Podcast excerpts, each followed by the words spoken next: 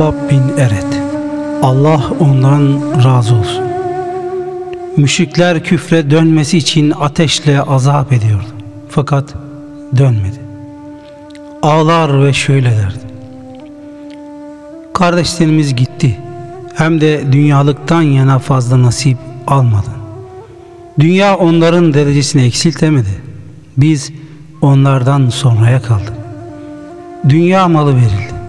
O kadar ki saklamak için topraktan başka yer bulamıyoruz. Şayet Allah'ın Resulü sallallahu aleyhi ve sellem ölüm istemeyi bize yasak kılmasaydı elbet ölüm için dua ederdim.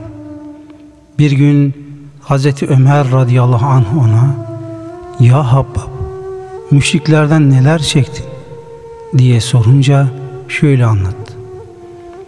Beni yakmak için ateş tutuşturdular. Sırtımı dağılıyorlardı. Her yapıştırılan kızgın demir sırtımın yağında soğuyordu. Kufe'de vefat etti. Hazreti Ali radıyallahu anh namazını kıldırdı.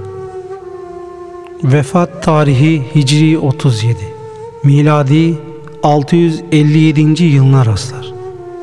Allah ondan razı olsun.